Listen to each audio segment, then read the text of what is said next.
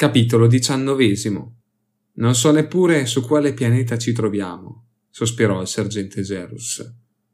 Non c'è mai stato comunicato, anche se il viaggio è stato sicuramente lunghissimo. Per quel che ne so, non ha nome, intervenne. Ci hanno sbarcati sulla spiaggia per scortare il gruppo principale. Quanti eravate? Più di cento soldati della sicurezza navale e circa trecento di noi. Mezzi? Sprinter, come quelli che avete visto, e un paio di trasporti privati di stazza maggiore che avevano a bordo un carico di casse e il gruppo principale. Che sai di loro? Del carico nulla, rispose scrollando le spalle. Nel gruppo principale c'era il capitano Lord Glow e di Gudrun, un nobiluomo molto facoltoso del mio pianeta. Lo conosco. Chi altri?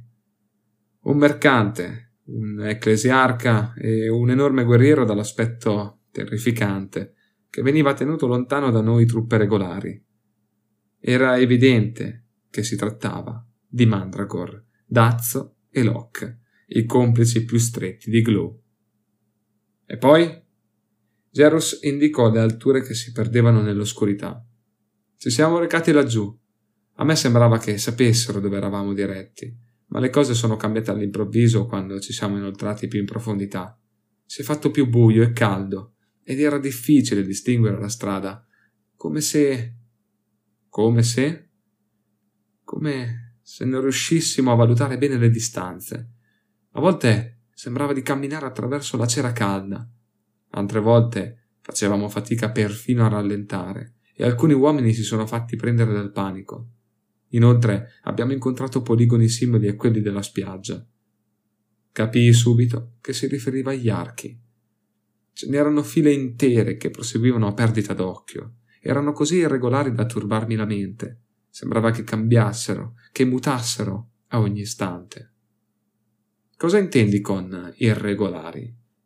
Non ho mai frequentato una scuola ufficiale, signore, ma ho una cultura certa e evidente conosco la geometria di base e gli angoli di quei poligoni non rispettavano nessuna regola, anche se erano reali.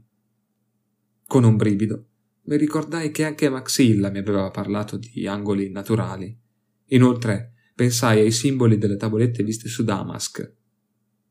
Abbiamo proseguito, attraversando di tanto in tanto un poligono. L'ecclesiarca e il mercante sembravano farci da guida. Inoltre c'era un altro uomo, una specie di tecnoprete. Magro, con gli occhi azzurri. Esatto. Si chiama Malahit. Contribuiva anche lui a scegliere il percorso da seguire. Sì, a volte si rivolgevano a lui. Alla fine siamo arrivati su un promontorio, un luogo molto alto e ampio, sovrastato da picchi rocciosi e aguzzi. L'altopiano era artificiale, pavimentato con mattonelle di pietra liscia che cercò di darmene un'idea a gesti, ma vi rinunciò quasi subito. Altri poligoni impossibili? Sì, rise nervosamente. L'altopiano era vasto e noi ci siamo fermati ai margini. I veicoli e il gruppo principale si sono invece spinti al centro. E poi abbiamo atteso per molte ore credo, anche se non era possibile quantificarle, perché avevamo gli orologi completamente fuori uso. Poi è scoppiata una specie di litigio. Lord Glow stava discutendo con qualcuno degli altri. Me ne sono accorto per puro caso, e allora ho fatto preparare i miei uomini, una novantina, che non vedevano l'ora di andarsene. Tutti erano distratti dalla discussione. Il guerriero gigantesco, che l'imperatore Dio mi salvi, si era messo a urlare Credo che sia stato proprio il suono della sua voce a farci decidere. Abbiamo iniziato ad allontanarci dal fondo dei ranghi in gruppi di due o tre, scendendo la china che portava alla spiaggia, per ripercorrere di corsa la strada fatta.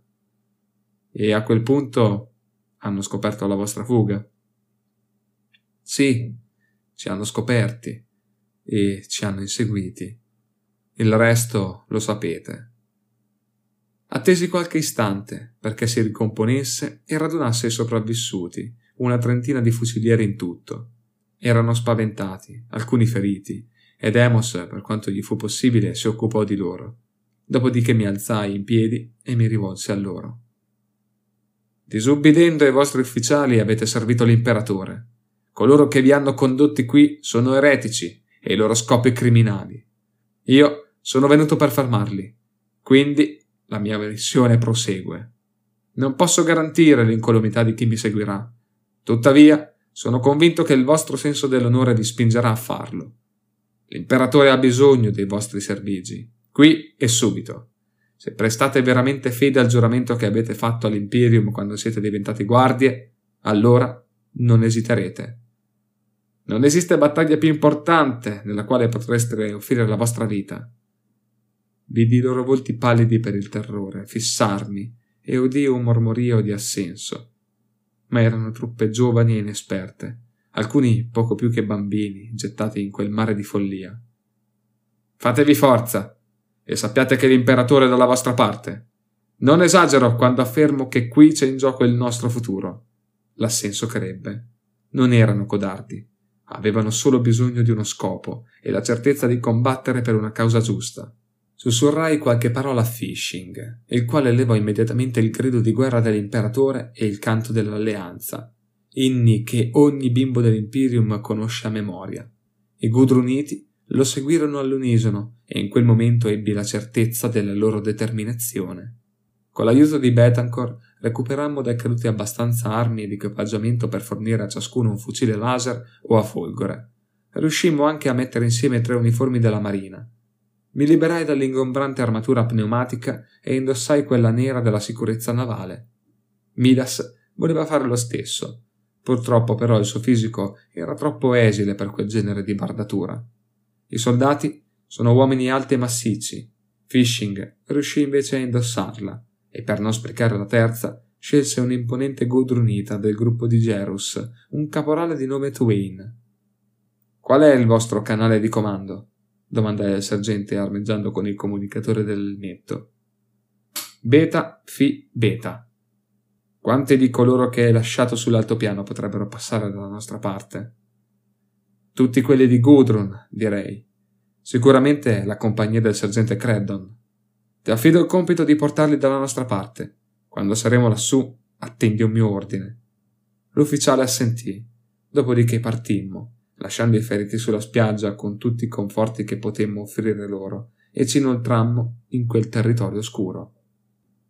Proprio come aveva riferito Gerus, fummo quasi subito assaliti dal caldo e dal buio, Perfino il sistema di condizionamento installato nell'armatura che indossavo sembrava non funzionare. Inoltre, la stranezza dell'ambiente ci innervosiva ed era difficile fare un passo senza incespicare. Raggiungemmo il primo arco e il sergente ci guidò al di là di esso, anche se saremmo stati in grado di attraversarlo senza il suo aiuto. Sul terreno sabbioso erano ancora ben evidenti le impronte di piedi e di cingoli. Risalimmo un gruppo di colline buie e ostili, sovrastate da un cielo cupo. C'erano molte file di archi, come li chiamava Gerus, che arrivavano perfino a sovrapporsi, disorientandoci. Più di una volta avremmo l'impressione che, superato un arco, ne avessimo attraversato un altro, che apparteneva a una fila diversa. Le impronte non si interrompevano mai e ci sembrava di passare da un gruppo all'altro. Inoltre gli angoli degli archi erano geometricamente errati, Credo che la mancanza di simmetria sia insita in ogni dimensione di questo luogo, mi disse Emos a bassa voce. Cioè? Le tre che vediamo è la quarta, il tempo. Le dimensioni sono state estese e deformate, forse accidentalmente, magari per tormentarci, o chissà per quale altra ragione. Ad ogni modo, penso che sia questo il motivo per cui tutto il paesaggio è sbagliato. Finalmente raggiungemmo il luogo che Gerus aveva chiamato altopiano. Si trattava di un'altura dalla sommità piatta, larga circa un chilometro e pavimentata con quelle piastrelle ottagonali che sfidavano la logica. Le pendicie digradavano verso la zona sabbiosa. Attorno svettavano picchi aguzzi, alternati a profondi crepacci, e sopra di noi il cielo era buio e trapuntato di stelle. Dal nostro lato dell'altopiano un centinaio di uomini sedeva in semicerchio, attendendo. Il loro nervosismo era palpabile. Più della metà erano di Gudrun, mentre i rimanenti erano truppe della sicurezza. Gruppi meno numerosi di soldati erano inquadrati più vicino al centro della spianata e facevano la guardia a due sprinter vuoti e a due trasporti, dentro i quali si scorgevano alcune figure. Una pila di casse era stata sbarcata e ammucchiata sul terreno pavimentato. Sul lato più lontano, una fila di archi conduceva verso le rocce all'orizzonte. Restammo al coperto vigili e in attesa. Dopo un lasso di tempo che parve interminabile, scorgemmo un movimento in lontananza e alcune figure spuntarono dagli archi. Anche a quella distanza mi parve di scorgere Dazzo e Malahit, scortati da quattro soldati che, avvicinatisi, fecero un segnale agli uomini accanto ai mezzi. Anche i militari vicino a noi si alzarono in piedi. Tra gli archi apparvero altre figure, a prima vista difficilmente definibili. Erano forme grigie e luccicanti, che non avevano nulla di umano né movimenti riconoscibili. Presi il visore e lo puntai su di essi, cercando di metterli a fuoco. Per la prima volta vidi i saruti. Mi pareva che fossero nove e mi fecero pensare immediatamente ad arachnidi o crostacei, quantunque neppure quel paragone calzasse perfettamente. Dai loro piatti corpi grigi fuoriuscivano cinque membra, unite in modo tale che la giuntura centrale dell'arto principale si trovava più in alto del dorso. Quelle zampe erano prive di qualunque simmetria e i loro passi veloci e irregolari non seguivano alcun ritmo.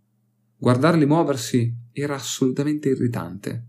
Ciascun arto terminava con una specie di mano che stringeva un trampolo di metallo che serviva a tenerli sollevati a più di un metro dal suolo. Le punte dei trampoli producevano un suono metallico sul pavimento di pietra, che poteva essere udito anche alla distanza a cui mi trovavo. Le teste, dalla forma schiacciata, erano poste in cima a spesse colonne prive di ossa che svettavano dai corpi. Avevano crani allungati e nessuna traccia evidente di occhi o bocca, anche se sul muso si scorgevano diverse cavità vibranti simili a narici. Neppure la disposizione di quelle aperture seguiva la minima simmetria, così come la forma del cranio. Inoltre, i colli non si trovavano al centro del corpo. Erano assolutamente ributtanti. Ciascuna creatura era grossa il doppio di un uomo e aveva una pelle grigia e lucida. Dai soldati in attesa si sollevarono mormorii allarmati e alcuni di loro si voltarono e fuggirono dall'altopiano urlando. I nove saruti avanzarono fino a formare un semicerchio davanti a Dazzo e Malahit. Vidi Oberon Glow, Gorgonelok, Estrum e Mandragor scendere dai veicoli per unirsi ai loro compagni. Devo confessare che in quel momento ero terrorizzato proprio come coloro che mi seguivano. Avevo già visto l'orrore ed esso non mi spaventava. Eppure quelle creature non erano così orribili. Certo, erano aliene e da puritano la cosa mi allarmava, ma parevano sinceramente incredibili e impressionanti e, vi assicuro, quasi maestose. La paura mi proveniva da un istinto viscerale, lo stesso che mi risvegliava a quel pianeta. Neppure i saruti, la loro forma, i loro movimenti parevano avere senso. Quegli arti che si muovevano e le teste ondeggianti denunciavano un'origine malsana Fino a quel momento non avevo mai pensato a quanto la simmetria fosse rassicurante e quanto fastidiosa fosse la sua assenza. Erano esseri contorti, alieni da qualunque senso estetico umano. I loro corpi e i loro arti erano talmente irregolari che parevano irrazionali, come se, al pari delle piastrelle e degli archi, gli angoli fossero completamente errati. La paura mi colse. Mi guardai attorno e vidi la mia stessa paura dipinta sul volto dei miei compagni. Terrore, disgusto, incredulità. Fu Emos a salvarmi la vita e la sanità mentale. Solo lui guardava stupefatto i saluti, ma con un sorriso perplesso di piacere intellettuale. Inquietante, lo udii mormorare. Quel semplice dettaglio mi fece ridere e sentì ritornare la sicurezza e la voglia di andare avanti. Con un gesto ordinai a Fishing e a Twain di avvicinarsi, quindi mi assicurai che Biquin, Midas e Gerus fossero abbastanza padroni di sé da essere lasciati al comando. Gerus e Twain avevano bisogno di qualche incoraggiamento, mentre Biquin era già pronta con le armi in pugno. La vista di Mandragor le aveva fatto salire il sangue al cervello. Aspetta il mio segnale, dissi a Midas. Tenete d'occhio il nostro amico, aggiunsi, rivolto a Fishing, riferendomi a Twain. Strisciammo fuori dal nascondiglio e raggiungemmo il limitare dell'altopiano. Gli uomini erano tutti in piedi per osservare l'incontro che avveniva al centro della spianata. Quelli della sicurezza navale rimproveravano i gudruniti e li tenevano inquadrati, ma anche loro mi davano l'impressione di trovarsi a disagio.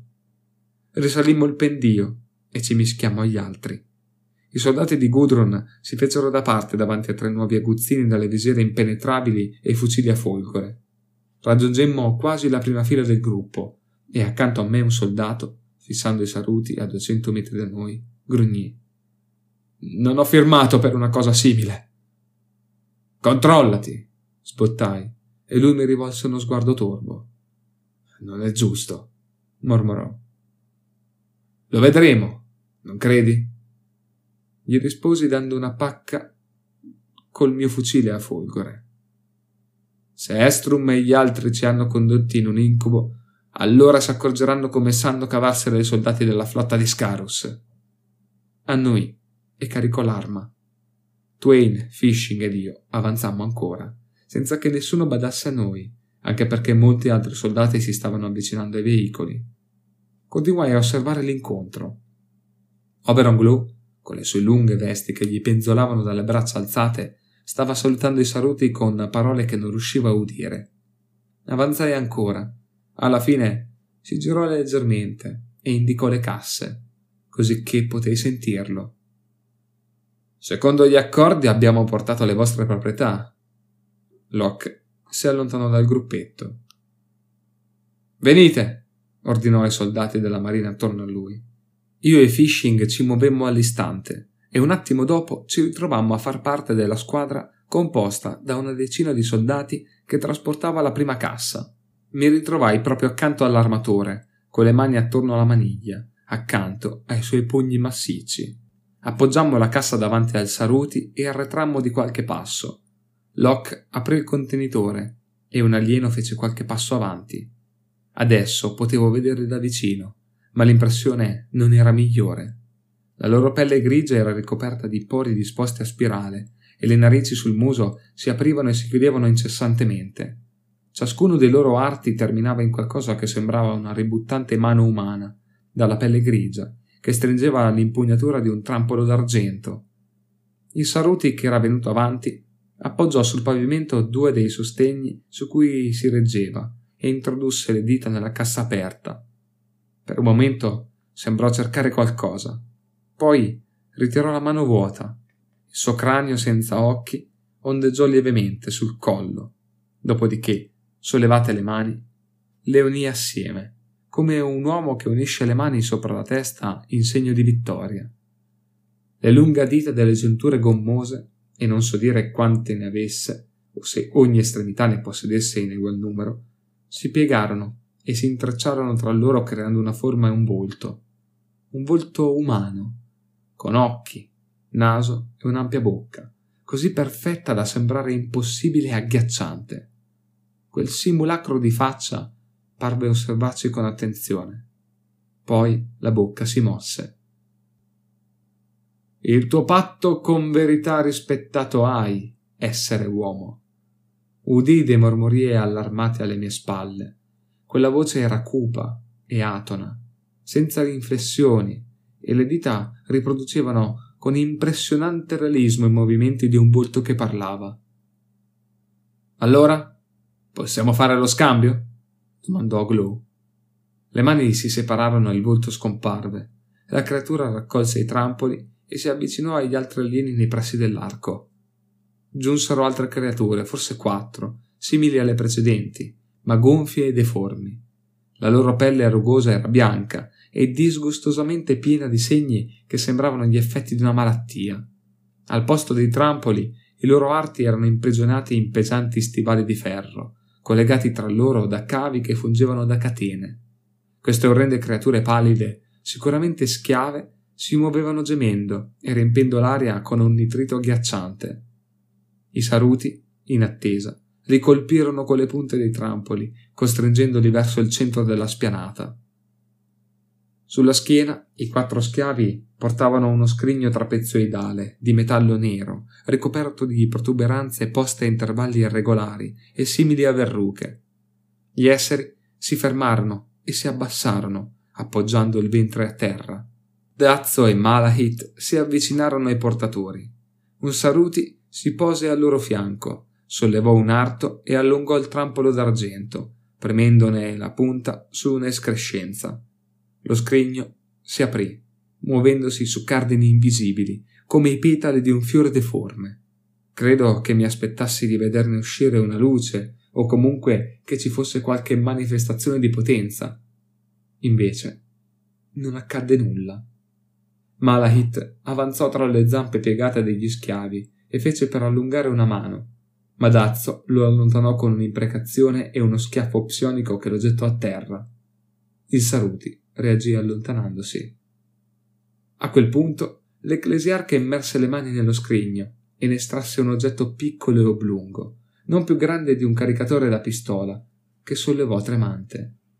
Era un libro, un'antica pergamena rilegata in un foglio di nero metallo saruti, chiuso con un fermaglio.